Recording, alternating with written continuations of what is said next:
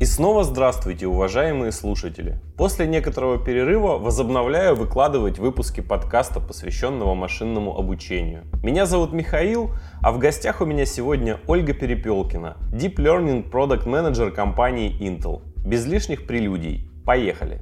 Ольга, здравствуйте. Большое спасибо, что согласились поучаствовать в подкасте. По традиции расскажите, пожалуйста, о себе, про ваш этот интересный путь в Machine Learning. Тем более вы говорили, что он у вас какой-то нестандартный, нелинейный. Вот именно это и хотелось бы послушать. Да, конечно, с удовольствием расскажу. Спасибо, Михаил, что пригласили. А сейчас я работаю в компании Intel, а, являюсь там а, менеджером продукта, менеджером Deep Learning продуктов, называется так моя должность. Сейчас я занимаюсь продуктом под названием Federated Learning, федеративное обучение. А управляю этим продуктом вот в рамках деятельности Intel. Мы, наверное, сейчас не будем заострять внимание на том, да, что это такое. Вы потом нам подробно расскажете. Да, про федеративное обучение расскажу обязательно. Да, потому что термин новый, думаю, не только для меня, но и для многих слушателей. Да, конечно, конечно. Попробую рассказать э, простыми словами, что это значит. А до этого я, вот в компании Intel я последние несколько месяцев, э, буквально вот э, 4 где-то месяца работаю. А до этого я работала в компании Neurodata Lab. Это такой стартап в области искусственного интеллекта. Я туда пришла как простой researcher, а ушла оттуда операционным директором. И в процессе я много чем там занималась. Э, такой очень интересный стартап. Мы делали систему распознавания эмоций, распознавания физиологических сигналов по видео, работали с аудио, с текстами и делали продукты на основе этих технологий. Продукты различные тоже. Например, для колл-центров э, делали продукты, для анализа благонадежности кандидатов э, такой продукт интересно развивали, тоже могу про это рассказать. А, собственно, нелинейность пути моего заключается в том, что а, изначально мое базовое образование — это клиническая психология, вот, но с таким а, техническим изначально складом ума, и училась я в школе при Московском физико-техническом институте, и изначально вообще планировала поступать на физтех. Но жизнь моя сложилась так, что ценности в старшей школе были немножко переосмыслены. У меня появилось двое детей в 11 классе школы. вот.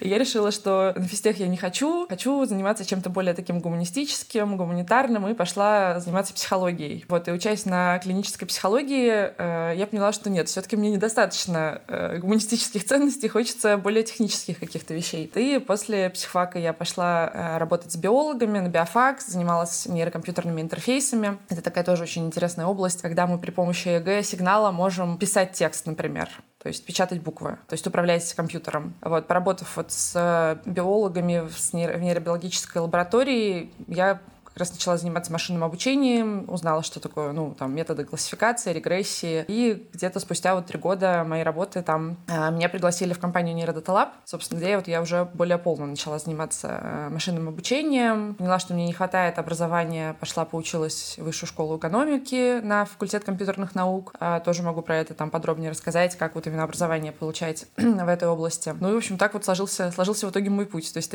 такой нелинейный. И еще интересно, интересный факт — это то, что несмотря на то, что с психфаком как бы вот свою деятельность я довольно давно закончила, но вот э, буквально перед Новым годом я защитила наконец диссер, э, диссертацию по клинической психологии спустя там 9 лет.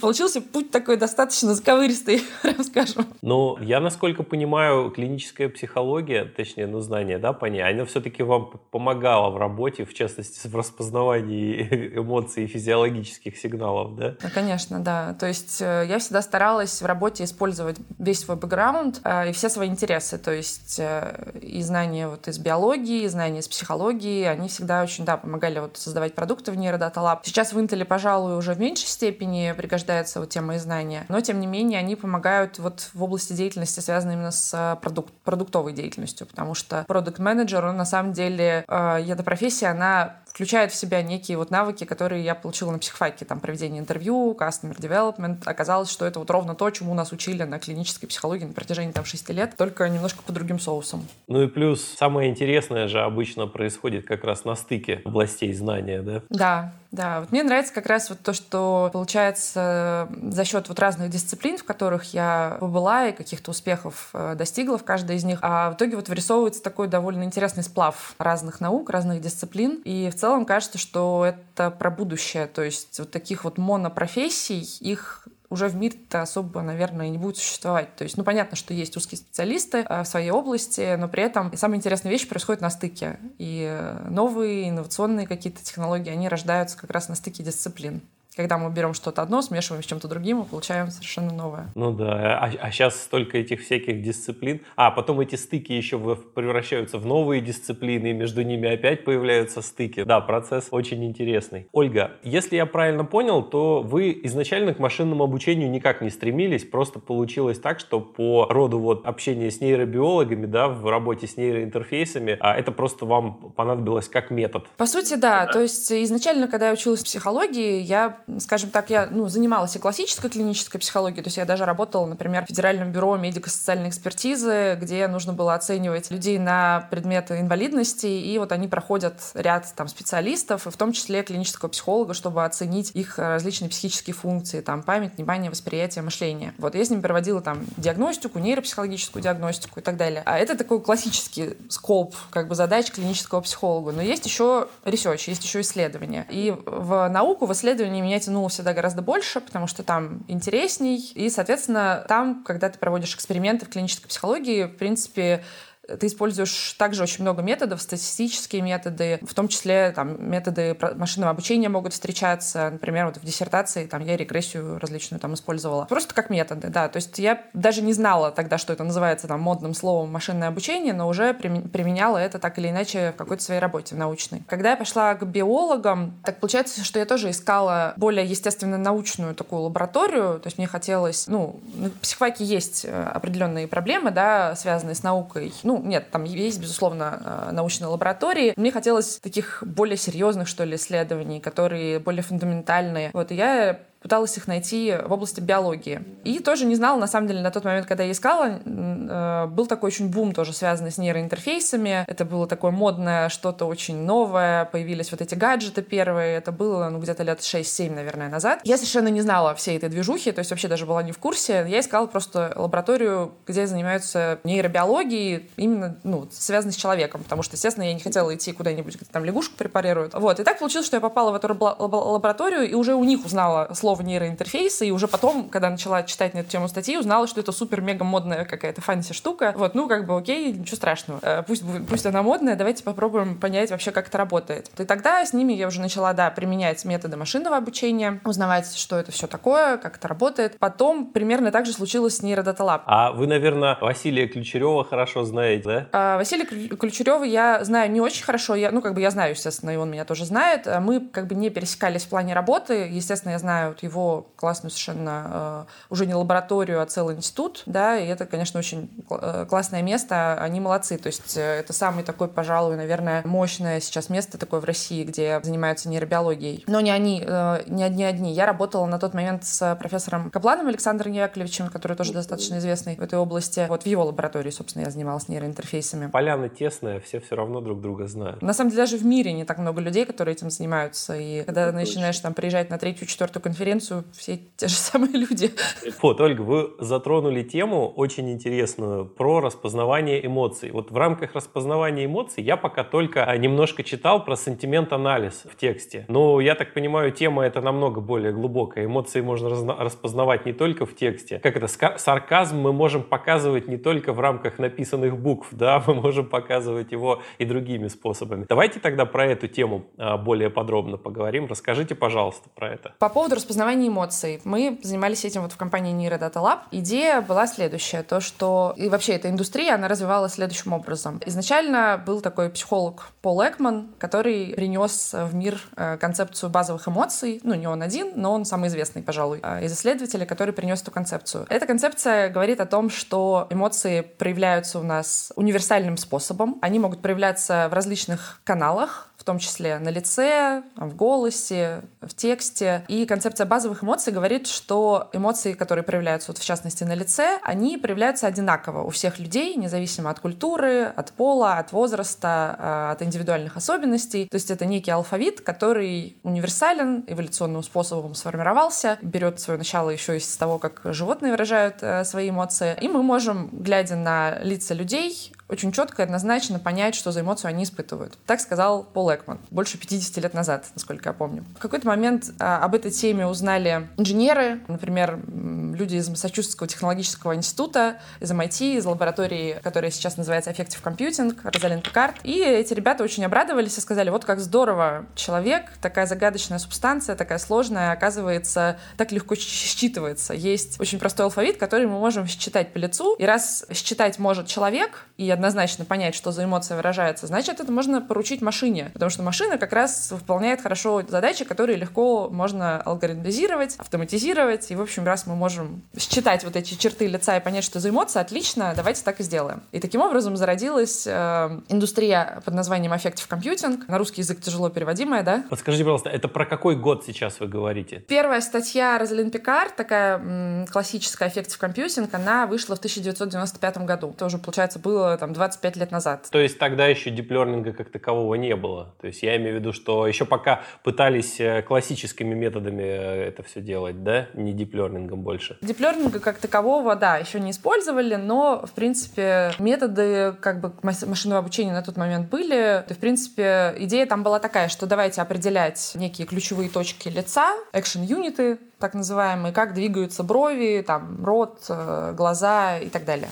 Вот, и на основе этого будем а, определять эмоциональное состояние человека. И, соответственно, вот индустрия это стала развиваться таким образом. Стали вот в различных областях э, ее применять. Появились различные э, вот, компании, стартапы, в том числе вот э, Резин Пикард э, совместно вот, там, с еще людьми основали э, две компании, Эмпатика и Аффектива, достаточно известные, до сих пор э, существующие. Аффектива — это вообще самый известный, наверное, стартап. А подскажите, пожалуйста, раз вы говорите о том, что стали стали организовывать всякие стартапы, всякие компании, значит, уже появился не просто исследовательский интерес, появился уже какой-то интерес коммерческий. Вот немножко в эту сторону расскажите, то есть что, что из этого хотели получить в рамках применения? На самом деле изначально интерес был научный, и то есть вот эта вся индустрия, она и продукты, которые на основе этого э, рождаются, они очень такие технологии как бы driven, да, то есть не со стороны продукта они шли, а со стороны, что вот смотрите, здорово, мы умеем считывать эмоции с лица, давайте куда-нибудь это попробуем применить применить. Накапливается количество данных. Но в целом применение изначально, изначально аффектива, насколько я, я не очень хорошо знаю там саму историю да, компании в плане продуктов, вот что они там изначально делали, потом куда свернули. Я знаю, что на каком-то этапе они стали это применять в рекламе, и основной их рынок в какой-то момент был рекламный, что давайте пытаться оценивать эффективность и качество маркетинговых там всяких действий, да, за счет того, что мы оцениваем эмоции человека, который смотрит на маркетинговые материалы, на рекламу, например. Реклама с обратной связью. Да, то есть такая вот немножко тоже биологически обратная связь. То есть хохочет ли он там, когда смотрит веселый ролик, плачет ли, когда показываем грустный. Изначально эмпатика, этот стартап вот отличался от эффектива. То есть эффектива сразу работала с компьютерным зрением и с анализом видео и картинок,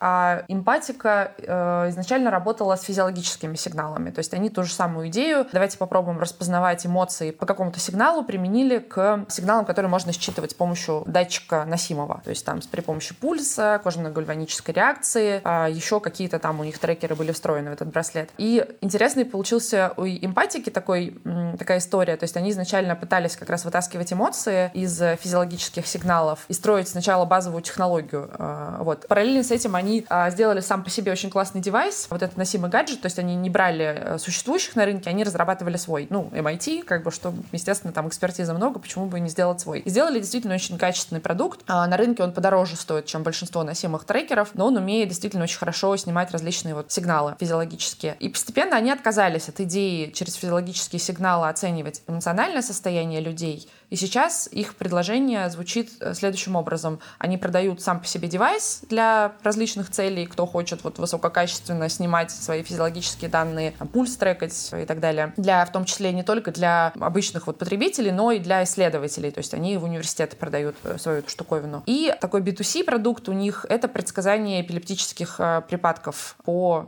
физиологическим сигналам. То есть они, насколько я понимаю, умеют за некоторое время предсказать, что у человека будет приступ и как-то его предупредить для того, чтобы он мог предпринять какие-то меры, связанные с безопасностью своей собственной жизни. Аффектива в какой-то момент э, развивала тоже саму по себе технологию, и они продавали Emotions э, as a Service, то есть продавали просто свой API, э, который распознает эмоции, а, собственно, практическое применение там можно было уже, ну, как бы отдавалось на откуп там, следующему звену вот, рыночной цепочки. Да? На основе этого могли э, люди делать продукты. В какой-то момент они э, вот, пошли в рекламу, в, э, в рекламный бизнес, и в какой-то момент они э, начали сотрудничать с автомобильными концернами, то есть с автомобильной индустрией, для того, чтобы оценивать различные параметры э, водителя по видео. Усталость водителя, там, злость, еще какие-то сигналы. И сейчас, насколько я знаю, основной вот их фокус, он по-прежнему на автомобильной индустрии. По крайней мере, вот год-два назад это было так. Сейчас, может быть, что-то уже изменилось. Это вы рассказали про те компании, которые вот после статьи Розалин Пикард в 90-е годы еще на методах классического обучения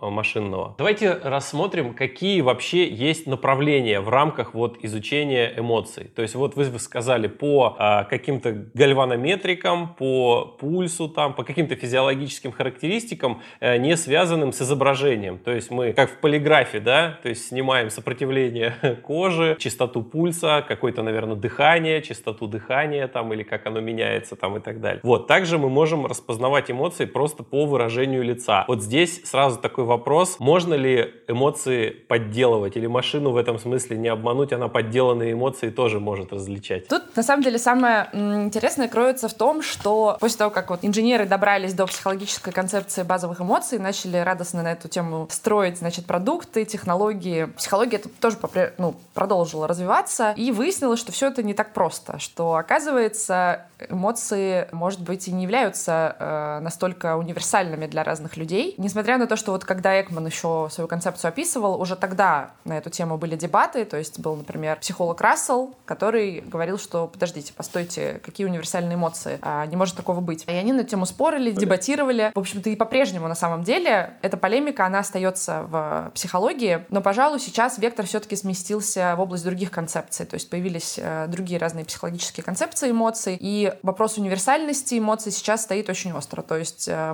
многие психологи говорят, что нет, все-таки универсальные эмоции не существуют, и люди выражают эмоции в зависимости от контекста по-разному, в зависимости от культурных особенностей, индивидуальных различий по-разному. И более того, чисто по лицу нам информации не всегда достаточно. То есть э, у нас одна и та же эмоция может проявляться разным способом на лице, и одно и то же выражение эмоций, одно и то же выражение лица может свидетельствовать о разных эмоциях. Покерфейс все многие умеют делать, да? Конечно, да. То есть э, человек очень вариативен, да, его поведение очень вариативно, и мы не можем просто так взять и считать его как алфавит, да, глядя просто на его лицо. Это было бы слишком, слишком просто, да, даже ну, невероятно представить это, что действительно человек настолько примитивно устроен, что вот глядя только на его лицо, можно столько всего про него понять. Безусловно, эмоции не выражаются случайным образом. То есть, глядя на лица, мы, тем не менее, можем понимать про человека что-то. Но мы, на самом деле, используем гораздо больше. Мы используем контекст. Мы знаем, что, например, если мы человека знаем хорошо, давно, мы гораздо, мы гораздо быстрее и лучше распознаем его эмоции. И в какой-то момент стали очень популярными исследования не только лиц, да, но и других модальностей, других каналов, эмоции по голосу, эмоции по движениям тела. То есть э, в какой-то момент стало очень популярным направление исследований, связанным с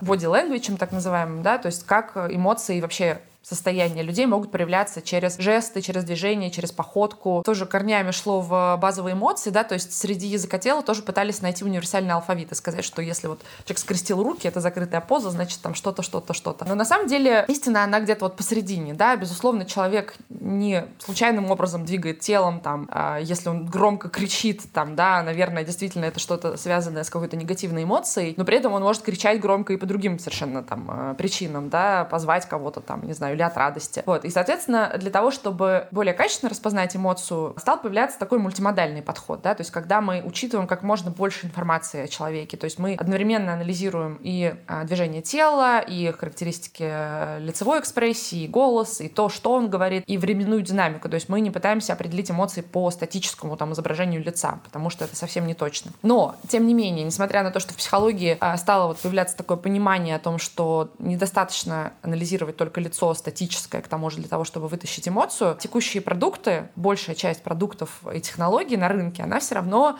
по-прежнему использует вот этот подход определения эмоций по, по лицу, по статической картинке. То есть, например, вот помимо аффектива, кто еще занимается этим, да, у Microsoft есть API, который позволяет распознавать эмоции по лицу. И он, собственно, точно так же и работает, да, то есть по статической картинке. Но, соответственно, понимание о том, что э, так делать нельзя, оно пришло уже довольно давно. И вот, например, в компании, где я работала, в ней Neirodata Lab, мы развивали создавали как раз проект мультимодального распознавания эмоций. Мы для этого собирали такие сложные датасеты, где можно было снять как можно больше каналов, как можно больше... Прям предвосхитили вопрос. Да, ну, задайте, да, да. Он как раз такой и был. В рамках языковых моделей, там у нас сейчас Берты всякие, GPT-3 там и так далее. А вот в рамках просто, я хотел спросить, в рамках распознавания эмоций, просто не так на слуху, но наверняка тоже есть какие-то интересные датасеты, какие-то модели. Как-то, наверное, они называются тоже. Вот, вот про это хотелось как раз спросить, а вы и так начали про это рассказывать. Да, вот э, известный датасет, такой достаточно известный датасет, называется CMU-MOSI, CMU-MOSEI он называется. В нем вот тысяча там спикеров, э, но по сравнению с, там, с датасетами, которые есть э, в анализе там текста, да, это все малюсенькие датасеты. Это просто несравнимо там маленькие, да, да, количество объема данных, а, потому что собирать их очень-очень сложно. Ну, их, их еще и размечать нужно, в отличие от текстов. Да, их нужно размечать, и по поводу разметки тоже есть целое огромное направление. То есть в целом вся вот эта индустрия Affective Computing, она еще вот активно развивается и будет развиваться еще достаточно долго. Почему? Потому что есть, во-первых, открытые вопросы со стороны психологии, а что такое вообще эти эмоции, да, как они проявляются, и психологи не имеют окончательного ответа, да, исследование продолжается. А с другой стороны, нет достаточного количества данных, потому что, опять же, если верить вот последним исследованиям, нам недостаточно просто собрать много-много картинок, лиц. Вот Affectiva, в принципе, так и начинала свое развитие, да, они почему стали известны и привлекли интерес инвесторов, потому что они создали базовую вот эту технологию распознавания эмоций по лицам, собрав датасет. То есть они организовали такую флешмоб, такую движуху, что люди им сами присылали фотки там своих лиц э, или там скриншоты и говорили, что там за эмоция э, выражается. Таким образом, они доста- достаточно большой, я не помню сейчас объем этого датасета, но достаточно большой объем датасета набрали. Вот, но для того, чтобы вот э, распознавать эмоции по-честному, да, нам нужны желательно видео людей, причем желательно в естественных условиях, да, то есть э, просто так, если я на камеру там улыбнусь или на камеру там, не знаю, сделаю удивленное лицо, этого не будет достаточно, да, для того, чтобы... Не каждый у нас профессиональный актер, чтобы любую эмоцию так вот по щелчку, да, вызвать в себе. Да, более того, профессиональные актеры э, считается, что на актерах как раз датасеты не очень качественные, потому что актеры, когда э, профессионально выражают какую-то эмоцию, да, они могут закладывать туда свой bias, да, свое представление о том, что это, что это такое, как она выражается. И это не всегда будет так. И более того, когда вот мы собирали свой самый первый датасет, мы как раз это делали на актерах, но мы нашли актеров непрофессиональных, которые такие студенты. Которые еще не, не, не испорчены профессией, да? Которые еще у них нет профдеформации, да, и которых есть более такие живые, живой спектр эмоциональных выражений. Вот, и, соответственно, для того, чтобы э, эта индустрия двинулась дальше, ключевым здесь является, конечно, сбор огромного количества данных в разных условиях, чтобы вот люди были в естественной среде, в разных контекстах, потому что известно, например, что эмоции мы по-разному выражаем, если мы дома с родными и близкими или там на работе перед начальником, да, это спектр эмоций будет разный. Соответственно, под каждую такую ситуацию, под каждую особенность нам по-хорошему бы иметь вот какое-то количество датасетов. Такая стоит задача, да, мультимодального распознавания эмоций. А для того, чтобы решить эту задачу, нужно последовательно решить очень много таких подзадач, да, каждая из которых, на первый взгляд, может казаться простой, но когда мы в это залезали, оказывалось, что каждая из задач, да, тянет на полноценную такую большую задачу. Собственно, вот для того, чтобы мультимодальные эмоции распознавать, нам нужно, например, там, ну, распознавать эмоции по лицу, да, для того, чтобы распознавать эмоции по лицу, нужно решить задачу face-tracking а, да, то есть сначала mm-hmm. лицо найти, его идентифицировать, и помимо этого еще там, ну, там, не только detection лица, но и также идентификация, да, то есть понимать, что если у нас, допустим, мы хотим распознавать эмоции трансляции на видео, где находится несколько человек, ну, допустим, не знаю, кейс какой-нибудь такой, что у нас висит камера в комнате, и туда могут заходить люди, и они могут общаться, и мы хотим у каждого этого человека понимать, что в каком он эмоциональном состоянии, да, такой умный дом, uh-huh. например, делаем, да, и uh-huh. пытаемся понять, вот комната умная может подстраивать, не знаю, свет, музыку под эмоции людей. Или, например, семья начинает конфликтовать, и умный дом начинает там включать режим психотерапевта и помогает им справиться с этой ситуацией. Прекрасный, хороший кейс, все бы такое купили. Что нужно для, сделать для того, чтобы получилась такая технология? Нам нужно сначала, ну, как бы идентифицировать людей, вытаскивать э, их лица, научиться их правильным образом там поворачивать, да, для того, чтобы э, решить проблему с ракурсами, э, с освещением решить проблему. То есть нам нужно, например,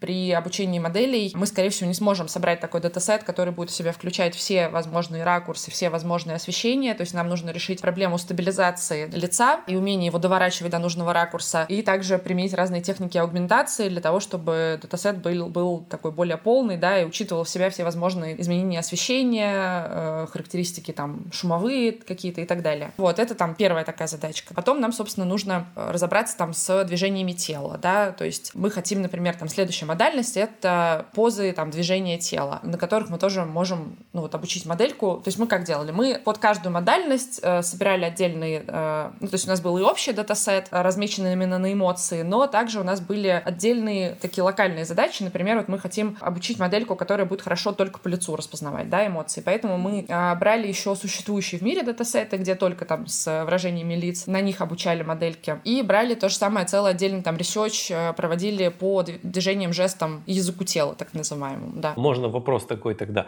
Вот как я себе это представляю? То есть если мы берем сразу человека какого-то в разных ситуациях, в разных контекстах, он выражает разные эмоции. И мы сразу снимаем видеоизображение, мы сразу снимаем звуковое какое-то там сопровождение. Ну, то есть, по сути, получается ви- видео и звуковой поток. По большому счету, мы на этом потоке тоже можем обучаться. Но мы не поймем, на чем конкретно э, сетка в этом случае там обучилась, да, может быть, она больше привязалась к аудиопотоку. И как только отрезаем мы аудиопоток, у нас сразу качество модели начинает падать, да. Поэтому нам нужно вводить вот эти вот еще, как вы сказали, модальности, да, то есть когда мы отдельно распознаем эмоции по фотографиям лица, отдельно по позам, там, так я правильно понял вас, да? Да, то есть мы сначала изучали вообще, может ли сетка обучиться на одной модальности, да, и какое будет ее качество. Mm-hmm. То есть только по лицу, вот мы знаем это качество, вот только по звуку, вот мы знаем это качество. И при этом мы не можем просто, да, вот в нейросеть, как черный ящик, засунуть видео целиком, да, мы хотим его все-таки распотрошить на разные составляющие, и при этом с, каждым, с каждой из составляющих мы должны уметь работать. Вот, и, соответственно, мы проводили отдельное прям исследование, да, связанное вот с лицом, которое я писала, да, для того, чтобы вот решить все проблемы с ракурсом, с освещением, там, с доворотами, с тем, что там, когда мы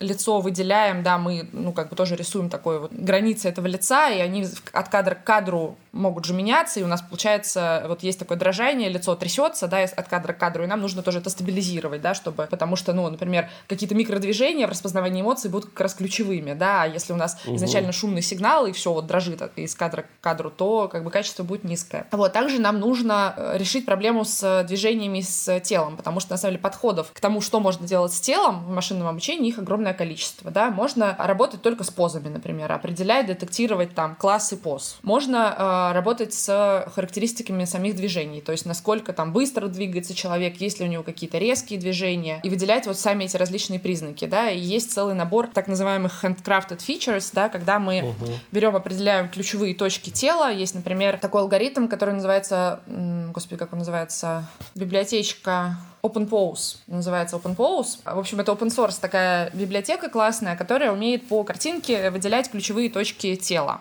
то есть такого скелетика рисовать. И вот один подход к распознаванию эмоций по движениям и жестам тела, по телу, в принципе, он может быть таким. Мы определяем ключевые точки тела в каждом кадре, да, рисуем вот этот вот скелетик, а, и дальше из этого скелетика вы, вычисляем различные handcrafted признаки, например, скорости движения, ускорения, там, объем движений, вот различные, различные, есть целые там тоже наборы этих признаков, их довольно много напридумывали. Но вот такой подход, он был на самом деле в эпоху, по сути, до вот такого глубокого обучения нейросетей, то есть когда выделяли кучу-кучу признаков, и потом руками их высчитывали прямо, потом на их основе учились. Позднее пришел подход вот э, такой связанный с диплернингом, когда мы уже берем, ну, находим тело, то есть детектируем само тело, обрисовываем его баундинг-боксом и в нейросетку скармливаем само вот это тело. И сетка сама уже там разберется, как определять эмоции, да, и там есть различные тоже, ну, варианты, по сути, сверточных нейросетей, которые в том числе учитывают там последовательность, да, 3D-сверточные нейросетки, которые тоже вот умеют э, вытаскивать хорошие качественные признаки из видео. Эта вся индустрия, она развивалась в области э, детекции действий, да, то есть action detection, угу. когда мы хотим, например, у нас есть видео, и мы хотим понять, ну, какие, вот сидит человек, стоит, там бегает, бегает, или там вот он в футбол играет, или отличить там футболиста от э, пловца. В этой сфере стали развиваться вот эти технологии, да, э, определение действий по телу, по видео. А мы же этот подход применили к эмоциям, да, то есть мы взяли вот эти статьи, взяли наработанные подходы и применили их к распознаванию эмоций, просто заменили, да, то, что должна классифицировать сетка. И таким образом построили вот алгоритмы, которые хорошо справлялись с движениями. Следующая задача — это по голосу, да, понять, как распознаются эмоции по голосу. Оказалось, что это тоже целая огромная, на самом деле, индустрия. Есть тоже старт стартапы, которые занимаются чисто голосом. Например, э, Beyond Verbal, Audiring — это европейские стартапы, которые занимаются распознаванием эмоций по голосу. И они применяют их, например, там, в колл-центры, в банковские, да, для того, чтобы понять, удовлетворен клиент сервисом или нет. Там, злой клиент, добрый клиент, радостный и так далее. И оказалось, что со звуком все совсем непросто. То есть э, какие задачи нужно решить для того, чтобы распознавать эмоции по звуку. Представим, что, опять же, наш кейс, э, зашли в комнату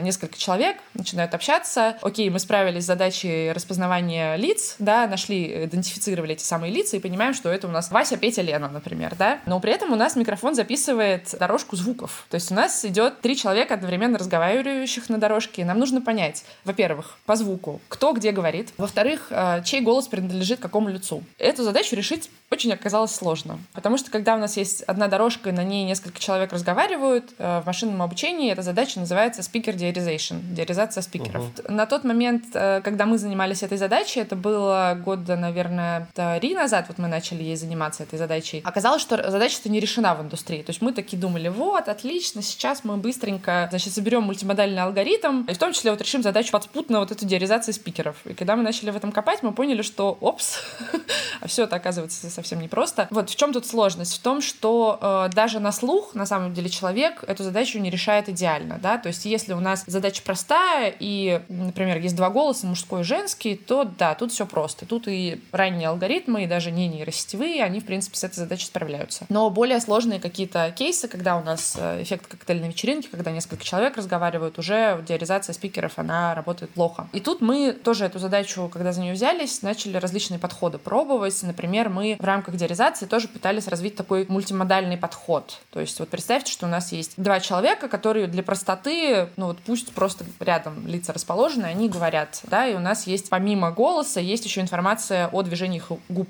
человека, да, и то есть мы э, делали такой детектор активности движения губ, speaking lips детектор, и объединяя его с звуковыми признаками, мы делали такой вот двумодальный алгоритм, который хорошо делает диаризацию. Но качество на самом деле все равно оставалось э, невысоким, и по индустрии оно вот на тот момент было невысоким, то есть, в принципе, эта задача была не решена вообще в мире. Но, соответственно, с, какой-то, с, какой, с каким-то качеством это решить можно, и вот мы докидываем еще как бы задачу по звуку. А распознавание эмоций по звуку, после того, как мы уже разделили спикеров да, на дорожке, у нас есть э, отдельно голоса отдельных участников, дальше нам нужно, собственно, распознать эмоции по звуку. И э, оказывается, что точность распознавания вот эмоций по звуку, она тоже по-прежнему невысокая в мире, и, опять же, это связано с тем, что эмоции не выражаются однозначным образом, в том числе в голосовых признаках. Ну и, в общем, таким образом, объединяя все вот это, да, плюс там из голоса что еще можно извлекать? Из, можно извлекать текст, да, то есть э, при помощи технологии speech-to-text, например, да, мы можем взять текстовые признаки и на них обучить модельки там sentiment-анализа, да, и вот, и потом уже все вот эти признаки мы можем объединять. То есть э, наш там вот мультимодальный алгоритм, он работал следующим образом. Мы брали какой-то фрагмент видео, там, допустим, 20-секундный какой-нибудь фрагмент. Из каждого из этих, э, из этого видео извлекали признаки с помощью предобученных сеток по каждой из модальностей и дальше пробовали вот различные методы объединения там этих признаков. И таким образом вот строили там предсказания эмоций по вот этому 20-секундному фрагменту. То есть 20 секунд у нас там, это значило там одна какая-то эмоция вот с такой-то уверенностью, да, там потом сдвигались на какое-то окошко и предсказывали следующее. Интересное практическое применение это все нашло? А, сам этот алгоритм а, интересно оказалось следующее, то, что несмотря на все наши вот колоссальные усилия, да, вот я сейчас рассказала, для того, чтобы решить задачу мультимодального распознавания эмоций, был пройден какой-то колоссальный путь. По сути, мы сделали такую лабораторию с несколькими подразделениями, да, вот люди у нас отдельно занимались звуком, отдельно текстом, отдельно компьютерным зрением. Компьютерное зрение делилось там на лица и на тела. После того, как мы сделали такой алгоритм, мы начали его сравнивать с распознаванием эмоций просто по лицу. Вот то, что аффективы делают, там Microsoft, э, Amazon, есть такие базовые алгоритмы. Вот, оказалось, что наша мультимодальная мультимодальная сетка, она не сильно лучше справляется на самом деле. То есть там прирост точности, он был, ну, такой буквально там, я уже не помню точных цифр, ну, несколько там процентов, да, то есть это не было такого, что вот э, унимодальный алгоритм, он работает с точностью, там, не знаю, 70% по там 5-6 классам, да, а мультимодальная сетка там бабаха показывает 90%. И, в принципе, на самом деле в литературе на тот момент, когда мы этим занимались, тоже в среднем там прирост был, ну, тоже не помню уже финальные цифры, порядка там 10% э, было улучшение вот на на, тот момент, когда мы этим занимались. Информация уже довольно там старая, да, лет 4-5 назад. Ну, то есть 10% это неплохо, в принципе, для системы, для машинного обучения, да, то есть 10% э, за это стоит побороться. Но это в зависимости, э, результат получается, естественно, в зависимости от конкретного случая, да. Вот мы, когда применяли на наших кейсах, у нас получалось там улучшение качества гораздо меньше, но при этом сама эта сетка мультимодальная, она была гораздо более тяжелая, да, то есть она требовала больше вычислительных ресурсов. Оказалось, что изначально вот эта наша базовая сеточка по лицу, она справлялась быстрее и лучше, и поэтому а, те продукты, которые мы строили, мы ее использовали, на самом деле, для внедрения в продакшн. И это тоже такой поучительный, наверное, случай для вот стартапов, да, для создания разных типов технологий, то есть для того, чтобы проверить какую-то, валидизировать какую-то гипотезу, может быть, не стоит изначально заморачиваться со сложной технологией, да, достаточно собрать какую-то простую примитивную, а еще лучше взять ту, которая есть на рынке, вот той же Аффектива, Амазона, там, и так далее, попробовать собрать end-to-end продукт на основе этого, подтвердить какой-то кейс, и уже потом постепенно эту технологию усложнять, э, собирать датасеты, делать более сложные технологии и так далее. Потому что мы вот делали все ровно наоборот, шиворот на выворот, да, то есть мы начали с сбора сложного датасета, с разработки сложной тяжелой технологии, и потом только пытались это все заворачивать в продукт. Это вот подписываюсь под каждым словом называется. То есть я столько встречал людей, которые прежде чем что-то попробовать там в бизнесе, да, что-то попробовать на коленке собрать и продать, они допиливают продукт до какого-то совершенства, тратя на это кучу сил, ресурсов и времени, да, выходят на рынок, а продукт оказывается никому не нужным. Поэтому я считаю, это прям вы очень ценный опыт а, сейчас поведали нам, который и моим опытом очень сильно подтверждается. Ольга, а вот такой вопрос. Вы же учились на клинического психолога и много знаете про людей, про эмоции там и так далее. Вот у меня пока вот я с вами общался, мне так показалось, что вы благодаря тому, что еще и узнали, как машина распознает эмоции, сами научились эти эмоции распознавать еще лучше. Видите насквозь, да, собеседника теперь. Ну, мне сложно сравнить, том, я, что... я же не знаю, как бы я распознавала эмоции, не обладая всеми этими знаниями. Сложно провести такой АБ-тест.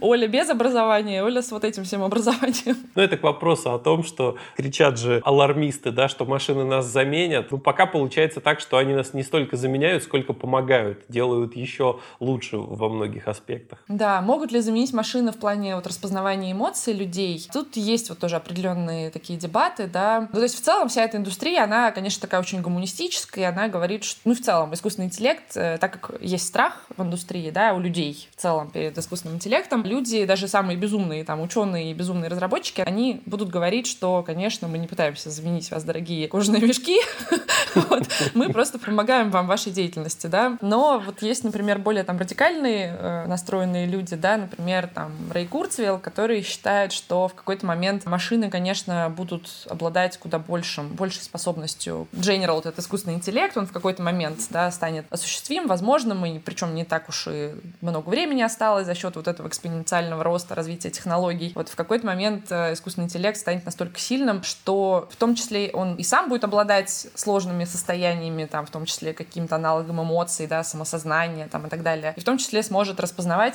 и человеческие эмоции. Более того, вот э, если внимательно почитать вот э, книжку Рэй Курцвелла, как она называется, «Эволюция разума», по-моему, он как раз описывает, что эти вот супермашины, да, они в какой-то момент будут обладать вообще другим спектром эмоций, которые люди не смогут даже понимать, да, вот как, например, муравей не может понять наш спектр эмоций, да, мы слишком разные, да, и мы то же самое не можем понять эмоции муравья. Точно так же вот искусственный интеллект не сможет, мы не сможем понимать вот тот спектр эмоций, которые будут обладать у них, потому что они будут совсем какие-то другие, там, более сложные, может быть, и так далее. Вот с этим можно там соглашаться, можно не соглашаться, да. И Ютковский еще подливает масло в огонь, говоря о том, что как бы мы ни пытались в некой виртуальной машине держать этот искусственный интеллект, он все равно убедит нас его выпустить, да? Да, интересно, да, такую, логику, такую логику не слышала. Это интересная мысль. Ну, у Ютковского есть мысленные эксперименты. Он там даже, я насколько знаю, с кем-то спорил, наспор, говорит, вот будем общаться через экран просто монитора и только текстом. Единственное требование, чтобы собеседник на том конце, ну, не отходил от монитора, то есть не игнорировал разговор, а продолжал общаться. И Ютковский взял на себя роль искусственного интеллекта, и вроде как никому не удалось его не выпустить. Ничего себе. Ну, не знаю, насколько правдива эта байка, я ее в таком исполнении слышал. Но мне, мне кажется, что если искусственный интеллект будет действительно сильным и будет действительно очень хорошо понимать человека, ну, люди на людей надавливать умеют принципе, то что уж говорить о безграничном, условно говоря, искусственном интеллекте. Поэтому, конечно, я понимаю, почему страшно. Но моя позиция, она такая, что человеком-то эволюция не заканчивается, и никто нам этого не обещал, на самом деле, да, есть э, некие законы за пределами нашего регулирования, да, мы не на все можем влиять. И что может быть, как раз вот искусственный интеллект, срощенный там с человеком в таком или ином виде, это как раз и есть следующий там виток развития эволюции. Как у Ницше, да, человек — это канат через пропасть между обезьяной и, сре- и сверхчеловеком. Да, да, вполне может быть. То есть я в этом плане такой трансгуманист, наверное, то есть я спокойно отношусь к этим идеям, у меня нет какого-то безумного страха о том, что... Но на самом деле, вот читая книжку Рэя Курцвелла, под конец он... Мне прям правда понравилась она. То есть его, к нему можно по-разному относиться, его можно критиковать, можно говорить, что он какой-то фантазер непонятный, да, там слишком замечтался, много денег в Гугле заработал, и вот ничем полезным не занимается, только фантазирует. Вот. Но мне, на самом деле, его идеи близки, да, то есть мне интересно вот подумать вот в таком ключе далеком. Это философия, по сути, да, мы никак не можем это сейчас э, доказать или проверить, мы можем в это верить или нет. И когда эту книжку читаешь, под конец он рисует эту картину, что он прям доказывает, да, то, что действительно вот искусственный интеллект, он будет развиваться. Мы ничего с этим сделать не можем, это естественный закон развития, да, закон ускоряющейся отдачи, когда технологии, развиваясь на базе других технологий, растут экспоненциально, да, и ничего с этим сделать мы уже не можем, мы уже запустили, выпустили демон из коробки. И он описывает, что это будет все буквально, мы сами своими глазами это увидим, и также он там какие-то идеи трансгуманизма приветствует, да, о том, что люди действительно могут сраститься с какими-то технологиями, там появятся какие-то нанороботы, которые будут нас лечить, там, не знаю, улучшать наши когнитивные способности. Когда ты все представляешь, ты думаешь о том, что, ага, вот интересно, может быть, твои, даже не то, что внуки, а уже дети смогут, да, лет через 20-30 быть такими. И вот ты, не знаю, растишь этого ребенка, понимаешь, что вот он весь такой прекрасный, прикольный, милый малыш, но вот а через 30 лет он превратится вот в этого человекоподобного как бы робота, срощенного с, нано с наноботами. И в этот момент, конечно, холодок по спине так пробирает. Другой стороны, почему бы нет, если все в итоге будут счастливы, жить будут гораздо дольше, не болеть болезнями, и их э, когнитивные способности и восприятие будет гораздо эффективнее и лучше интересней. Потому что это вообще вопиющая несправедливость какая-то. Я всегда в пример такое привожу. У нас из одного конца галактики до другого конца, только нашей галактики, коих миллиарды там просто, летит 100 тысяч лет. А человеческая жизнь на фоне вот этого пролетания света в рамках одной галактики, это просто насмешка какая-то. Поэтому я, в принципе, тоже приветствую эти идеи. Не знаю, получится или нет. Очень бы хотелось, конечно. Да. И тут интересно, вот опять же, к моему такому бэкграунду, замешанному, смешанному, необычному пути, да, на самом деле, сквозь вот все вот эти мои деятельности, так или иначе, шло вот такой тоненькой ниточкой, наверное, как раз вот этот трансгуманизм. Идея о том, что человеческие способности можно улучшить, о том, что человека можно не то что заменить, а хотя бы понять, попытаться, да, то есть привнести в психологию какие-то более мощные методы для того, чтобы человека разложить по полочкам, да, понять все его детальки и собрать более классного и эффективного человека. Почему бы нет? Убрать все, что плохо работает, заменить тем, что хорошо работает. Потому что, например, в диссертации я занималась тоже достаточно трансгуманистической темой. Я исследовала то, как наш мозг, наша психика может встраивать э, дополнительные конечности. То есть есть такая штука под названием иллюзия резиновой руки. Это когда мы просто угу. при манипуляции кисточками прикасаемся одновременно к реальной руке и к искусственной конечности. И человеку кажется, что резиновая рука является его частью, частью его собственного тела. Вот. И вот интересно, что такая вот, получается, связь-то есть между разными моими направлениями. Вот, наверное, вот именно вот в этой идее трансгуманизма. А вас устраивает вот именно, ну, то есть трансгуманизм, он разный. Какими способами может разум достичь бессмертия, да? Ну, первое, это просто искусственный интеллект, который базируется не на биологических каких-то смертных принципах, да, а на каких-то, не знаю, на силиконе. Это будет некий искусственный интеллект, который, по сути, бессмертный. Есть второй подход, да, это киборгизация, когда мы человека просто постепенно улучшаем, заменяем ему неэффективные органы на эффективные, и в какой-то момент остаются только эффективные, и дальше уже все что угодно. Есть еще загрузка, да, так называемая, когда мы просто копируем личность на машину. Вот вы больше к какому склоняетесь? С одной стороны, можно, как вам хотелось бы, и второе, как вам кажется, что все-таки будет? Мне кажется, мы от всех этих э, пока что способов довольно далеки. То есть я такой трансгуманизм не совсем э, как бы не фанатик, скажем так, да. То есть мне угу. нравится сама эта идея, я ее, скажем так, испытываю определенное перед ней благоговение, вот когда думаю, например, про собственных детей, да, что если вдруг они действительно станут такими, а я, например, не успею, да, попасть в этот поезд, как же мы будем с ними разными видами, да, разговаривать. А с другой стороны, что, естественно, это не безобразно, да, соответственно, вот если там так заложена эволюция, и мы вот туда вот как человечество, как вид придем, ну, как бы окей, почему бы нет, это же прекрасно. Вот с другой стороны, у меня нет желания там вот бросить все и заниматься вот ровно вот этой темой сейчас, да, как есть радикально настроенные трансгуманисты, говорят, что давайте мы сначала решим проблему вот там вечного бытия, да, там бессмертия, а уже после этого начнем там а, заниматься чем-то еще, потому что нужно решить сначала самую главную задачу. У меня в этом плане нет такого, да, такой позиции, то есть я, конечно, рада, чтобы эта область занималась, но не в ущерб каким-то другим важным задачам, да, человечества. Вот, какой из способов будет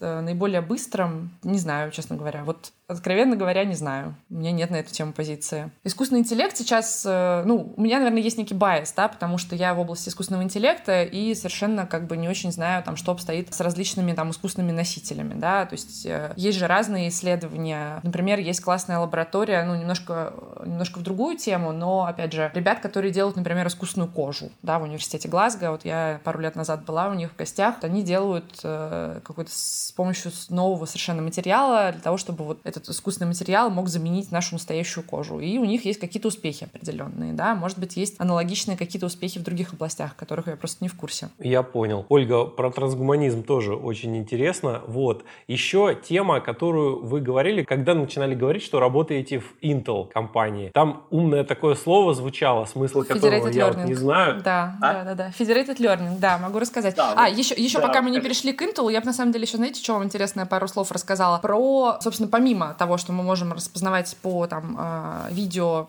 мы можем распознавать эмоции, но мы также можем распознавать физиологические сигналы человека, да, и это угу. то, что уже за пределами человеческого восприятия. То есть мы, когда, например, смотрим на там, человека, да, мы можем, безусловно, считать его эмоции. Вот мы тут все время говорили, то, что давайте сравнивать восприятие человека с восприятием машины. И вот если человек, даже человек, допустим, не может э, разделять спикеров по аудио, да, вот не может идеально решать задачу диаризации, что же мы, мол, можем ожидать от машины? Но на самом деле это ложное такое, ложное сравнение. Есть э, такой термин, вылетел термин из головы, он и в машинном угу. обучении, да, используется, и в диплернинге. То есть, когда мы, например, распознаем лица, да, решаем задачу идентификации лиц. Машины это делают уже более точно, более качественно, чем люди, да, и вообще в задачах компьютерного зрения есть там класс задач, который превзошел человека. То есть точность классификации, скорость, естественно, да, гораздо быстрее. То есть для того, чтобы по камерам там отследить э, преступника-мошенника, да, найти нужное лицо, человек будет смотреть там часами эти видео, машина это сделает моментально и с более высокой точностью точностью, чем человек. А, и там уже в области именно идентификации лиц, в области биометрии, да, это тоже задача э, компьютерного зрения, там борьба идет за какие-то доли уже процентов, да, то есть там уже точность там больше 99%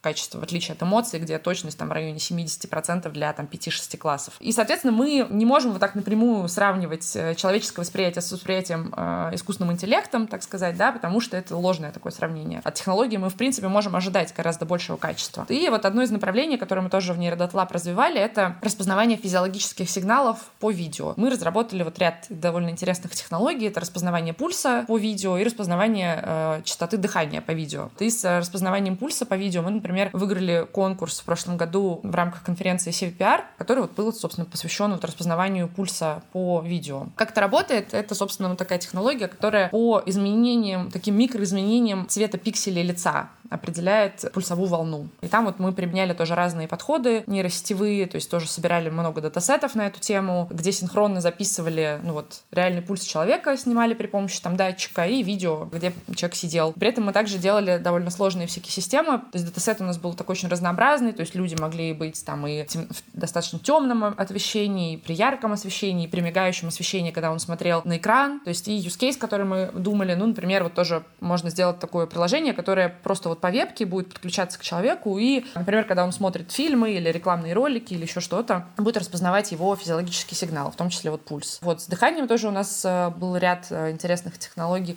мы определяли дыхание по, микроизм... по микродвижениям грудной клетки. То есть мы находили вот это вот, сначала выделяли вот ключевые точки человека при помощи вот технологии аналогичной Open Pose, находили там грудную клетку и смотрели за вот микроперемещениями грудной клетки, что соответствует вдоху-выдоху. Ты тоже достаточно точно получился алгоритм. И идея была в том, что мы можем тоже вот эти два канала, да, физиологических, докинуть также в мультимодальную сетку для того, чтобы она стала еще точнее там определять эмоциональное состояние. То есть это еще более такой сложный подход, который включает в себя э, даже то, что человек не может видеть. И, соответственно, если так, эту задачу вот решить до конца, да, мы вот в рамках, когда я работала в Neredot Lab, мы ее вместе со мной там не дорешали до конца. Но вот, в принципе, если мы это объединим и добавим туда те вещи, которые не может видеть человек, то это получится прямо вот, как вы сказали, такое рентгеновское зрение, да, когда машина может видеть то, что не видит человек да, и потенциально она может распознать вот какие-то состояния, которые человек пытается скрыть, например. От человека мы можем скрыть эти вещи, а вот, возможно, от искусственного интеллекта уже не сможем, потому что он будет видеть то, на что не способен человеческий глаз. Да, это интересно. Вот как вы думаете, вот в рамках этих работ реальный полиграф-то будет возможен или нет? Потому что сейчас это все такое, как говорится, больше на устрашение работает. То есть человек, который умеет это проходить, он прекрасно проходит, обходит все эти системы. Будет ли такая система, которую человек обойти не сможет? Как вы считаете? Вот это то, чем мы занимались буквально перед тем, как я покинула Нейродата Лаб. Мы делали онлайн-полиграф, да, который угу. по видеосигналу распознает различные характеристики, то есть считывает. Вот как полиграф, это же просто, это же не метод, это не детектор лжи, да, то есть полиграф — это штука, которая одновременно записывает несколько сигналов физиологических, в первую очередь, у человека. Там его частоту сердцебиений, дыхание, кожно-гальвариническую реакцию, давление. И еще там, ну, бывают разные полиграфы, которые разный спектр. То есть, а детектор лжи, так называемый, да, это система, которая включает в себя полиграф и полиграфолога. И, собственно, угу. вот э, система детекции лжи, она как раз завязана в том числе на мастерстве полиграфолога коммуницировать с человеком. И цель в том, что полиграфолог вот искусственными разными методами выбивает так или иначе, да, признание человека, что да, я вам все-таки вот соврал, да, я совершил вот такой поступок, да, я там украл, да, я там убил. А, и, по сути, действительно, полиграф в первую очередь служит как инструмент полиграфолога, который говорит, вот видите, у вас тут вот повысился там такой-то, да, такой-то показатель. Это значит, что не вы там то-то, то-то, то-то, да, не обманешь. Вот, если там полиграфолог попал, то человек действительно может признаться. И мы в рамках вот Нейродат Lab на самом деле строили, по сути, тоже не детектор лжи, да, а именно полиграф в первую очередь. То есть мы просто хотели заменить э, физические датчики на датчики, которые мы можем через онлайн мерить. И оказалось, что это было вообще супер вовремя, потому что как раз случился эм, ковид, э, и все перешли в онлайн, и бедные несчастные полиграфологи, они сидели без своих датчиков и очень плакали, очень страдали, говорили, как же нам теперь работать, дайте нам, пожалуйста, вот в руки инструмент. Действительно, вот на тот момент, когда я уходила, мы как раз запускали такой пилот с полиграфологами, и они тестировали нашу технологию на своих реальных, вот, ну, не пациентах, а, как это называется, испытуемых. И, в общем, мы на тот момент оценивали именно качество вот онлайн-полиграфа по сравнению с физическим полиграфом, и оно, в принципе, было такое неплохое. По сравнению с физическим полиграфом наша штука могла еще вот анализировать разные вещи типа эмоционального состояния, там, скорости речи, например, да, то, что обычный полиграф там не умеет делать. Вот. А следующий этап, который мы тогда планировали, это как раз обучить систему искусственного интеллекта end-to-end. То есть мы планировали так, что вот сейчас полиграфолог нам будет проводить вот интервью с использованием нашей технологии, с использованием нашего онлайн-полиграфа, будет выдавать нам, по сути, размеченный датасет, что вот здесь эпизоды вранья, здесь эпизоды правды, эпизоды вранья вранья, эпизод и правда, который вот вся система детекции лжи, да, это полиграфолог плюс э, машина, да, и здесь мы просто должны доверять эксперту, полиграфологу, что он действительно при помощи всех этих ухищрений может различить там ложь и правду, что, конечно, не всегда так. Полиграфолог тоже может ошибаться, вот, и мы никогда не узнаем, да, ошибся он или нет. Тут получается, что у нас э, разметка, ground truth наша, на котором мы в итоге будем обучать систему машинного обучения, он не всегда будет у нас идеальный, то есть мы не знаем, как будут обстоять дела. Но, по крайней мере, мы можем обучить искусственный интеллект, определять определять ложь правду не хуже, чем имеющийся метод, да, а именно полиграфолог с полиграфом. Угу. И на этом был наш расчет. А вот сделать так, чтобы он распознавал ложь лучше, непонятно как, потому что где собрать датасет? Как вообще провести этот эксперимент? То есть люди должны сами тогда в какой-то момент колоться, да, и говорить, что да, действительно, я здесь соврал, здесь нет. И мы на эту тему тоже активно думали и тоже запустили такой эксперимент на вот на людях, которые не участвуют в процессе интервью, да, найма на работу, когда им невыгодно признаваться, да, а условно там, ну, на студентах такой эксперимент запускали, далее. И часть его там вот на момент моего ухода мы как раз записали э, для того, чтобы понять, действительно врет человек или нет. И то есть такую систему теоретически можно построить, если у нас есть несколько вот компонентов этой задачи. Да? Первое, у нас есть хороший способ вытаскивать сырые данные из человека, да, то есть его там эмоциональные реакции, физиологические реакции, движения, там то, что он говорит, как он говорит. То есть у нас есть вот эти детекторы. У нас есть хороший большой датасет, где более-менее честно мы знаем,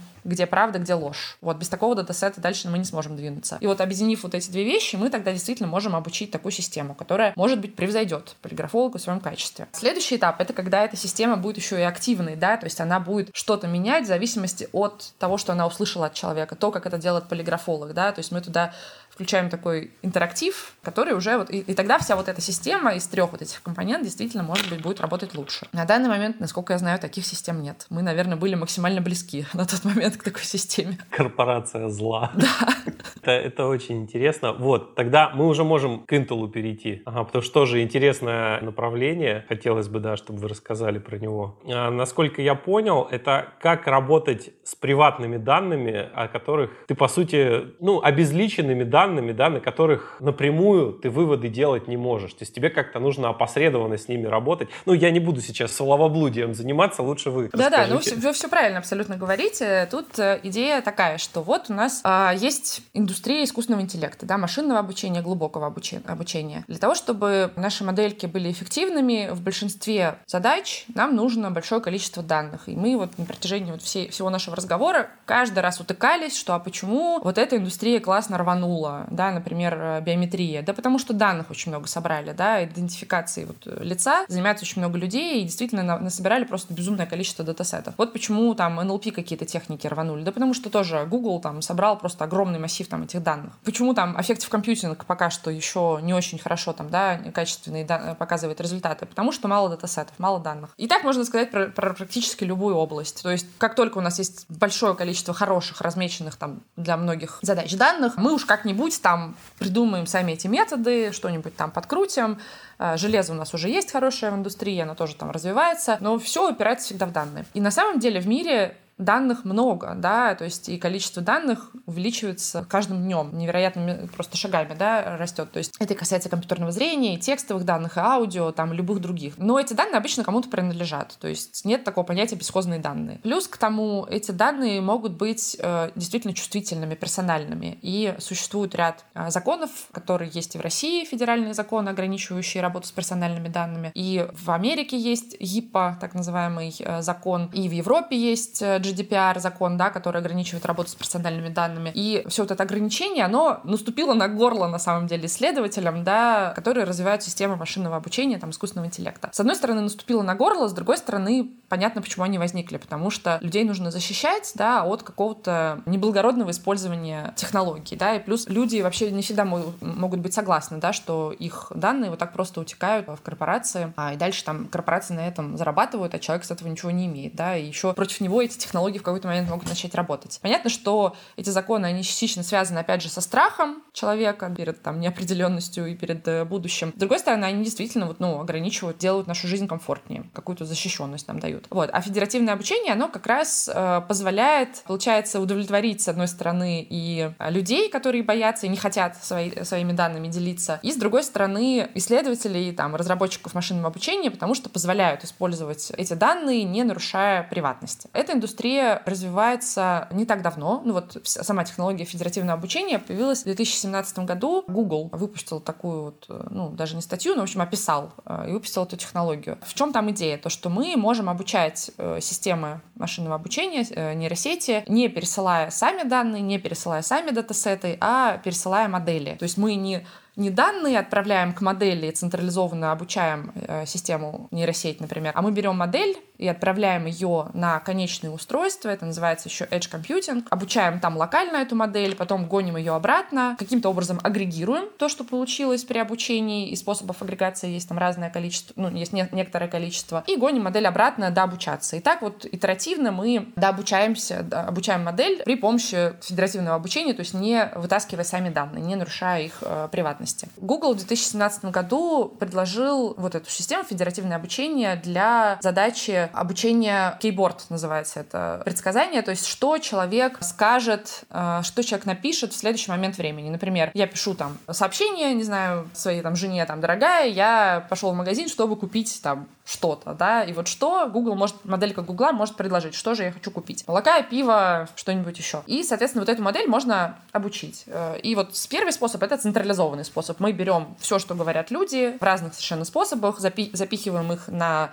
какой-то центральный сервер, обучаем там модельку, нейросеточку обучаем какую-нибудь, и дальше людям распространяем вот эти вот обученные модельки. Ну, люди могут сказать, постойте, я не хочу, чтобы все остальные знали, что я покупаю вечером, когда иду с работы. Я не хочу делиться этими данными. Там могут быть какие-нибудь пароли зашифрованные, да, в этих данных, могут быть какие-то чувствительные вещи. Ну, то есть вполне логично, что люди не хотят ими делиться. И тогда Google предложил вот этот Federated Learning, когда берется моделька, отправляется на э, устройство, на смартфон, по сути, вот, например, Google Pixel, да, вот у меня Google Pixel, и, соответственно, теоретически он может как раз участвовать в федеративном обучении. А Google при этом отслеживает момент, когда телефон активно не используется, то есть, например, это ночь, он там подключен к сети к Wi-Fi, он подключен к питанию, то есть мы можем ресурс максимально использовать так, чтобы он не вредил пользователю, да, то, что мы там обучаем модельку. Вот, и в этот момент там запускается процесс машинного обучения, то есть локально тренируется моделька на моих вот личных данных. Вот, и дальше обученная моделька пулится обратно в, ну, в некий агрегирующий как бы сервер, сервер, да, который уже как бы, ну вот берет с разных устройств, получает эту информацию, агрегирует ее, и дальше так происходит, вот итеративно это происходит обучение. Потом, собственно, помимо Гугла, этим заинтересовались разные совершенно компании, вот в том числе Intel, там еще ряд компаний, появились стартапы на тему вот федеративного обучения, и они стали применять э, эту сферу в различных областях, в том числе, например, в здравоохранении и в медицине, да, и то есть вот мы, например, в первую очередь смотрим на здравоохранение, но не только. И там идея такая, что в медицине и здравоохранении как раз очень большая проблема с персональными данными, и есть очень большое желание это использовать, да, то есть, например, уже на данный момент существуют в здравоохранении ну, различные AI-системы, да, искусственного интеллекта, которые помогают решать задачу диагностики или предсказания лекарственных препаратов или предсказания исхода какого-то, да, э, в медицине. И для всего этого, опять же, нужны данные, да, то есть, например, в области компьютерного зрения это могут быть задачки, связанные там с диагностикой ковида, например, по компьютерной томографии, по снимкам, или в области э, сегментации опухолей, да, то есть вот у нас есть МРТ-снимок, и вот мы можем сегментировать область, связанную с опухолью. И все это, естественно, как бы тоже данные, которые принадлежат кому-то. Законы ограничивают нас делиться этими данными. Пусть они не такие там чувствительные. Я, честно говоря, не могу сходу придумать кейс, как пациенту может навредить, навредить то, что вот его снимок с его опухолью попал куда-то там вовне, да, то есть мы же не, даже, наверное, не можем идентифицировать человека по этому снимку, а может и можем, да, вот, честно говоря, не знаю, но вот, тем не менее, закон нас ограничивает, мы не можем просто так брать их и отправлять. И, соответственно, иногда, кстати, есть задача не только, что мы не можем отправлять, но, например, в банковской индустрии, да, финансовой отрасли у нас могут накапливаться, или там э, в индастриал, в производстве, например, у нас просто могут накапливаться настолько огромное колоссальное количество данных, что мы не хотим их гонять по сети, да, то есть нам просто физически это сложно делать, собрать вот огромные там петабайты данных куда-то на центральный сервер, да, это просто очень сложно сделать. Вот, и тогда федеративное обучение тоже спасает тут, да, то есть нам не нужно гонять огромные гигантские количество данных, да, мы можем обучать локально и потом их агрегировать. Вот, в этом как бы вот э, идея федеративного обучения. Спасибо вам большое, вы мне уложили в голове эту концепцию очень хорошо. У меня обычно, знаете, если я те, в теме разбираюсь совсем плохо, как в этой, например, то вопросы у меня возникают только потом. Сначала нужно, чтобы эта тема уложилась, там, прижилась и начала генерировать вопросы. Ольга, а вот еще вы говорили, что можете поделиться по поводу карьеры machine learning инженера, data scientist а там и так далее. То есть есть у вас какие-то интересные мысли, я с удовольствием послушал да, бы. Да. Сейчас, я думаю, может быть, что-то еще сказать про федеративное обучение, вам просто да, накидать, давайте, накидать давайте. еще каких-то мыслей, если вы захотите. Да-да-да. Не-не, просто я пока еще про то думала, да, сейчас я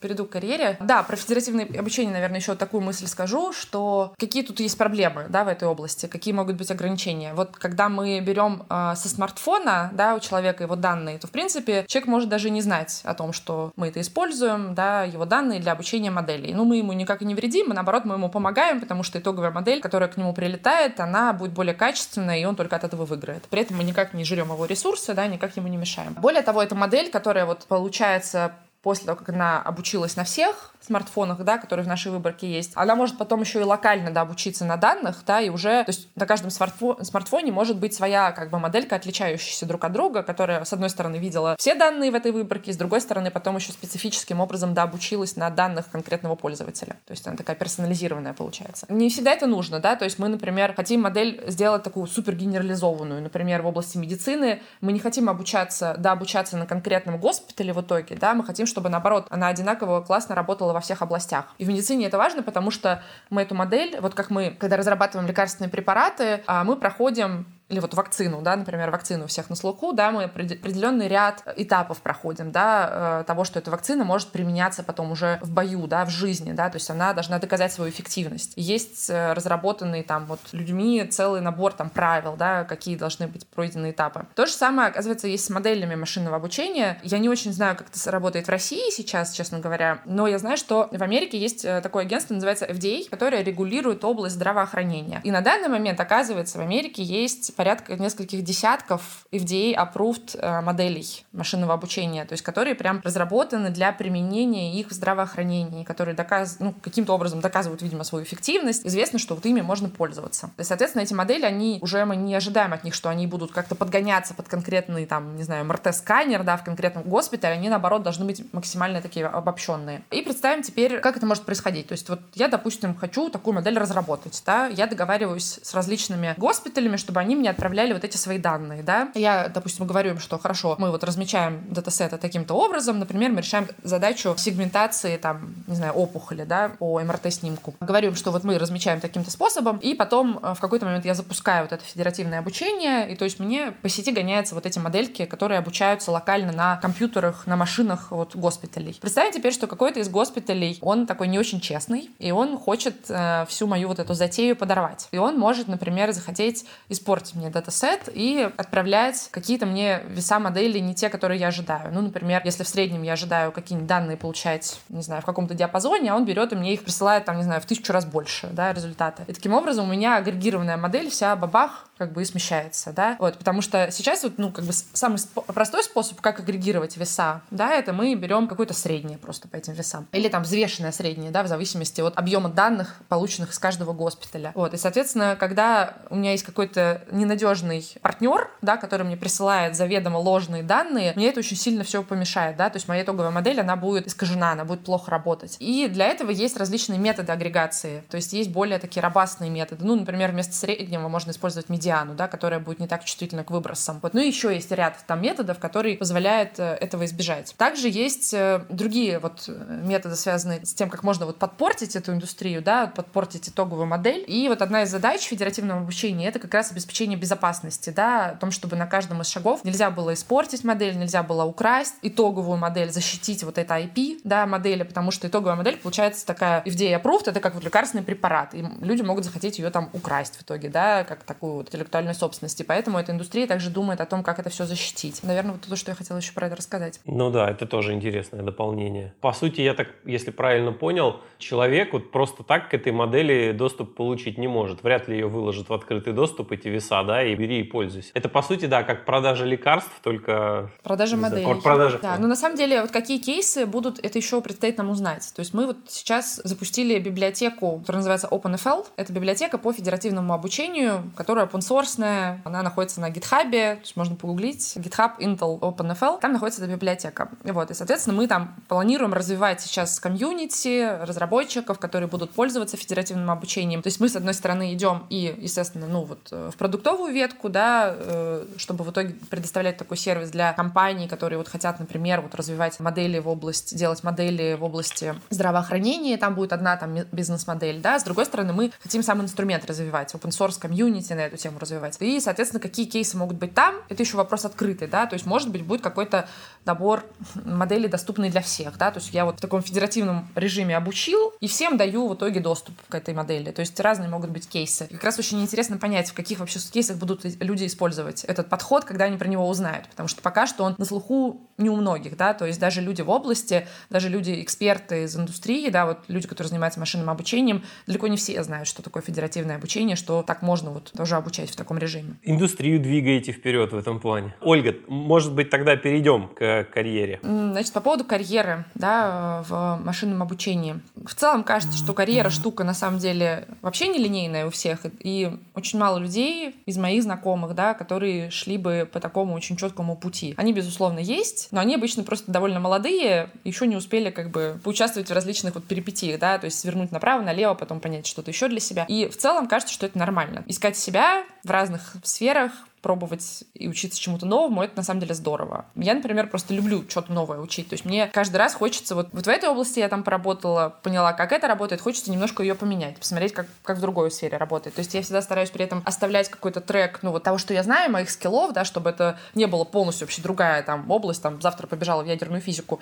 Нет, мне хочется все равно, чтобы был какой-то, ну, история какая-то полноценная, но при этом интересно как раз обогащать за, за счет разных там либо областей, либо индустрий, либо там компаний разных. Это вот здорово. Вот. И в области машинного обучения есть, соответственно, тоже вот вырисовываются разные типы профессий, да, это люди, которые больше занимаются ресерчем, например, да, дата scientist такой классический, которые могут, например, разрабатывать новые алгоритмы, да, и обычно здесь нужно хорошее понимание математики базовой, да, то есть человек может особо даже не знать, что такое машинное обучение, но здесь в этой профессии важно, чтобы у него был хороший бэкграунд именно э, математический и алгоритмический, и даже не так важно, ну, неплохо бы, чтобы он хорошо программировал, но на самом деле это тоже не так важно. То есть здесь скорее именно важны вот понимание алгоритмов, эффективности разработки алгоритмов и математический. А все остальное как бы человек может набрать. Другая сфера — это более такая инженерная, то есть data engineering или вот инфраструктурная. Вот, например, то, что мы делаем в Intel. Мы, кстати, набираем активно людей э, в команду. О, отлично. Да, если есть как бы люди, которым интересно федеративное обучение, можно ко мне обратиться, написать и прислать резюме, с удовольствием рассмотрим. И, соответственно, в нашей сфере у нас меньше research а, да, то есть мы не, не делаем новые там нейросетки какие-то, например, как мы это делали в Neurodata Lab, да, вот, например, те нейросетки, которые распознают пульс, это вот такая чисто была research задачка, да, когда нужно сделать классный алгоритм, который максимально эффективно это будет делать. И мы там и брали существующие подходы, и разрабатывали новые, много-много всего там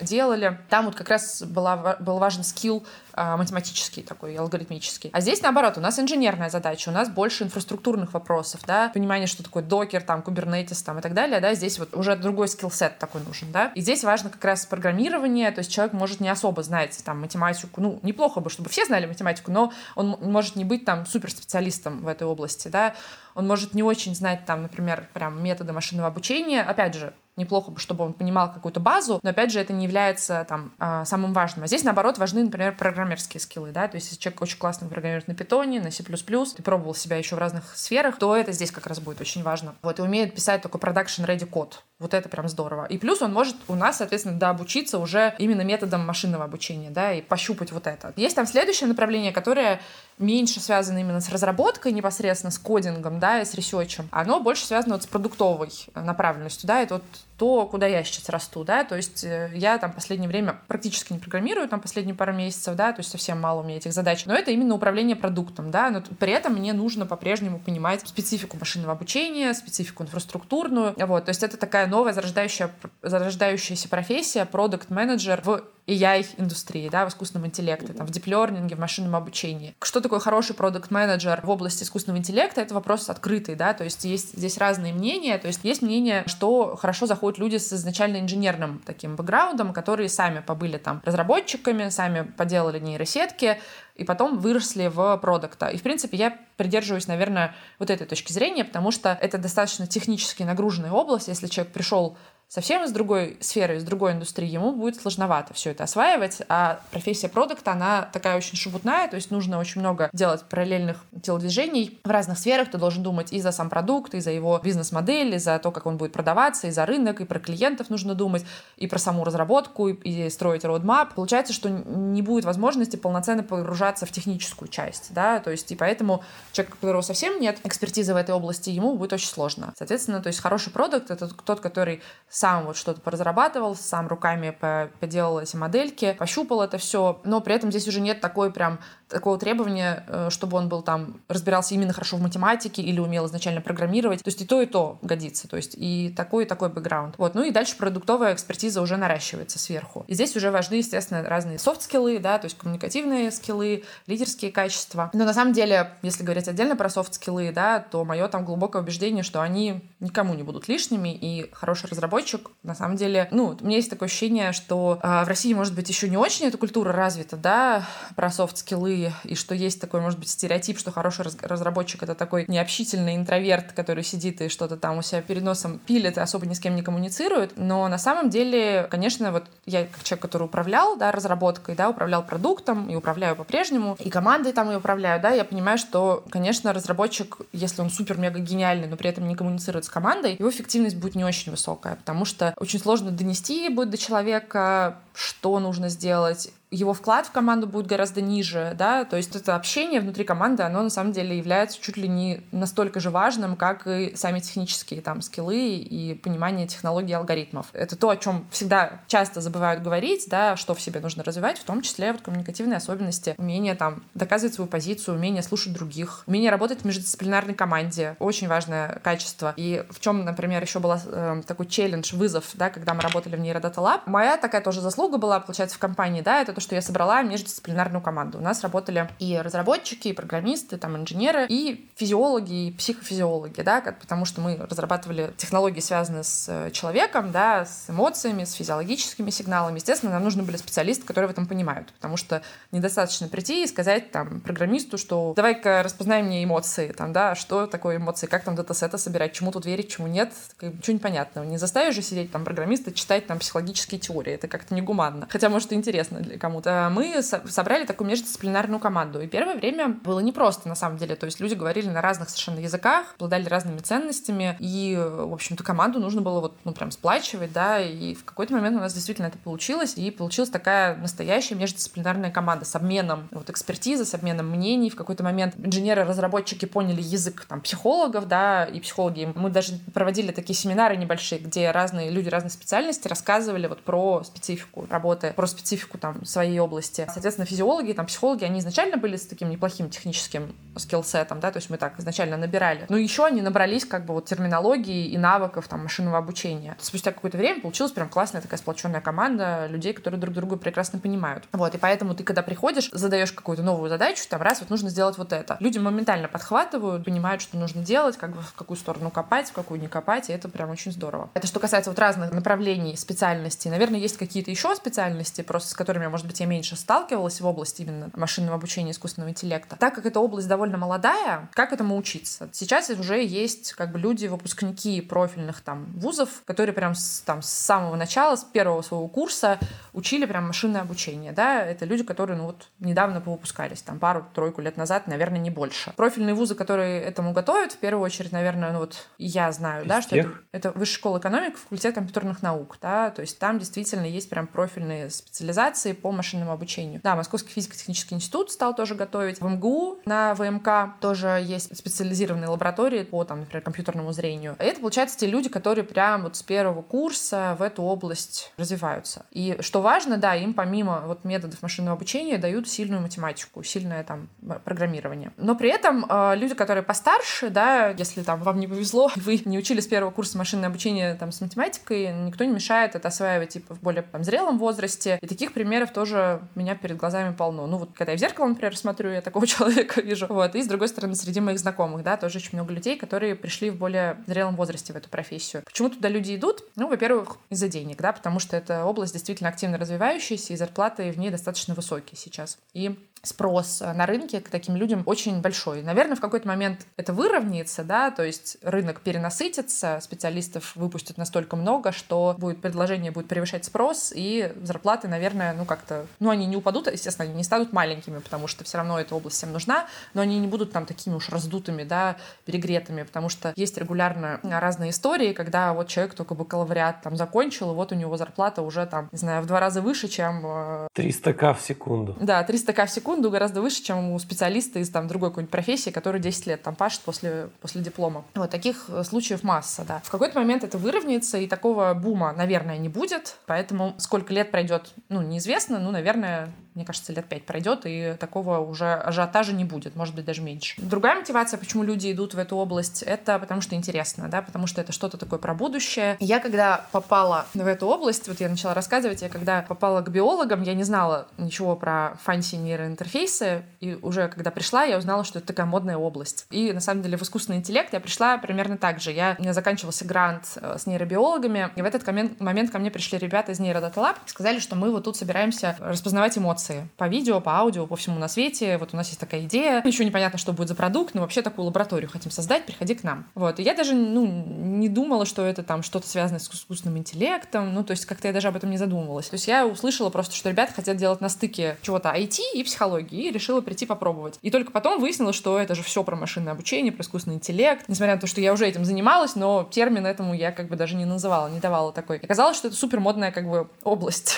вот. Но как бы в моем случае получилось, что я не гналась специально за какой-то модной областью, а просто пошла там, где мне интересно и понравились там коллеги, было весело с ними работать. Сейчас понятно, что эта сфера, она такая вот реально на передовой, да, которая такая дизраптив технология, которая изменит жизнь миллионов, скорее всего, да, которая поменяет вообще то, как мы сейчас вообще живем, работаем, там, во многих индустриях она, скорее всего, принесет какие-то яркие изменения. И многим людям хочется быть причастным к этим изменениям, и это вот вторая мотивация, почему туда люди идут. И, соответственно, даже в зрелом возрасте может да, спокойно пытаться запрыгнуть в этот, э, в этот вагон. А как это делать? Есть различные курсы по машинному обучению. Курсы есть онлайн, есть курсы офлайн. Помимо курсов есть различные способы там, участвовать в соревнованиях по машинному обучению, например, на Кегле. Да, можно решать какие-то вот задачки, связанные с машинным обучением, и таким образом наращивать себе портфолио. А моя рекомендация тут такая, что вот я, например, для себя в онлайне, мне тяжеловато учиться в онлайне, то есть мне не хватает, видимо, какой-то усидчивости. То есть для меня самый такой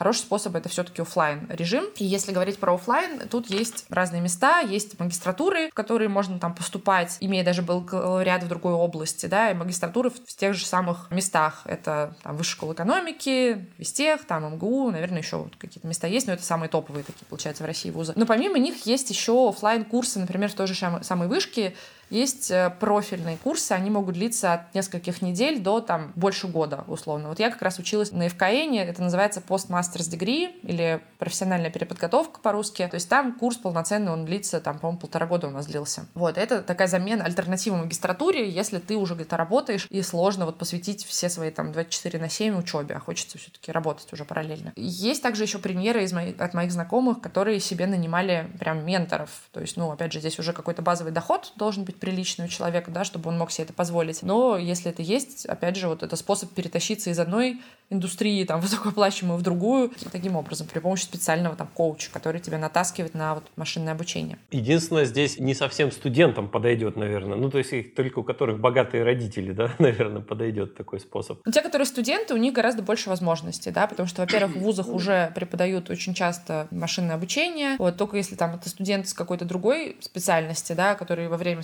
студенчества решил все-таки заниматься машинным обучением, ну, как бы всегда можно перевестись, наверное, да, в соседний вуз. Ну, плюс у студентов в среднем, наверное, больше времени на как раз онлайн дополнительные курсы. Есть также много различных конференций. Ну, как бы конференции не позволят что-то выучить, потому что на конференциях обычно такие достаточно ну, обобщенные доклады, да, без большого количества технических деталей. И там полноценно, естественно, ходя на конференции, вряд ли можно что-то такое прям для себя освоить. Но можно разобраться вообще в области, то есть понять, в какие направления хочется идти. Больше интересно, что там компьютерное зрение или там NLP техники или какой-нибудь предиктив там моделинг или еще что-то, или там reinforcement learning, да, супер интересная область, пока что слабо применимая в жизни, да, такая больше на research направленная. Ну и плюс, э, на самом деле, нужно вокруг себя нетворк выстраивать людей, которые занимаются этой темой. И это, на самом деле, самое важное. То есть нас обычно очень сильно развивает наше окружение и то, куда идет комьюнити, мы, как социальные животные, в общем-то, идем примерно в ту же сторону. Вот. И если очень хочется заниматься машинным обучением, окружите себя людьми, которые занимаются машинным обучением. И так или иначе вы просто начнете черпать от них какую-то информацию, понимать, где вот они чему-то учились. Э, и гораздо проще вот просто с людьми, которые этим занимаются, вместе делать какие-то проекты, например. Да? Есть Pet Projects, да, такое направление, когда вот я работаю, например, где-то еще, но просто беру себе в нагрузку какой-то пет-проект, причем желательно тоже, чтобы я не один его делала с людьми. Ну, совместная такая деятельность, она может быть вот, и, например, в конкурсах, да, то есть на Кегле обычно в конкурсе там участвуют, в конкурсах участвуют не одиночки, хотя такое тоже бывает, но команды, да, и вот команда, получается, тебя стимулирует активнее двигаться. Вот. Ну, или делать какой-то проект, вот тоже совместно с людьми,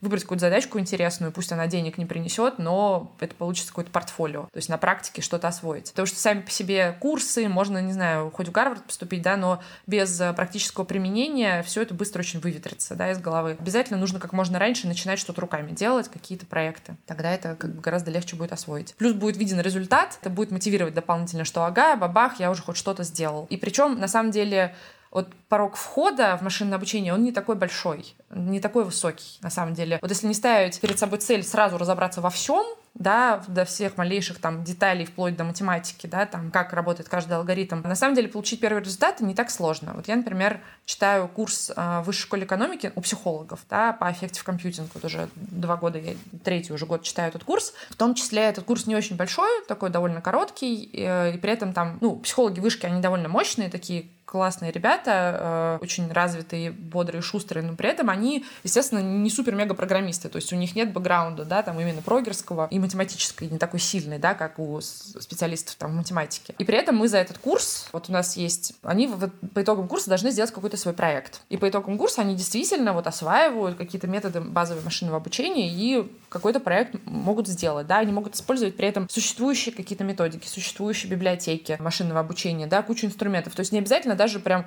даже программировать для того, чтобы собрать вот какой-то свой первый проект и понять вообще, как это работает, пощупать. Потом нужно, можно, естественно, углубляться там, да, больше сделать руками своими. Ну, здесь важно, наверное, вот как и в стартапе, да, как можно раньше начать итерировать, да, и как можно раньше получать результат, так и в обучении тоже важно, как можно быстрее получать какой-то результат практически от деятельности, да, и это будет подкреплять, как бы мотивацию подкреплять, и лучше это все будет запоминаться, и процесс будет эффективней. Классно. Ольга, всегда приятно общаться с человеком, который горит тем, что он делает. Я вас слушаю, и я понимаю, что вы об этом готовы рассказывать, ну, очень долго и с таким запалом, с таким интересом. Это, это прям кайф. Вот огромный кайф слушать таких людей. Спасибо большое. Есть, я вам очень благодарен. Мы уже с вами почти два часа общаемся. Честно говоря, я бы и еще общался. И может быть, ну, я всегда как бы оставляю за собой возможность. Вы же говорите, нетворк надо выстраивать, да? Придете еще раз, если позову. Еще Конечно. пообщаемся. Обязательно, с удовольствием. Спасибо спасибо вам большое. Мне было очень интересно. Супер, спасибо вам огромное.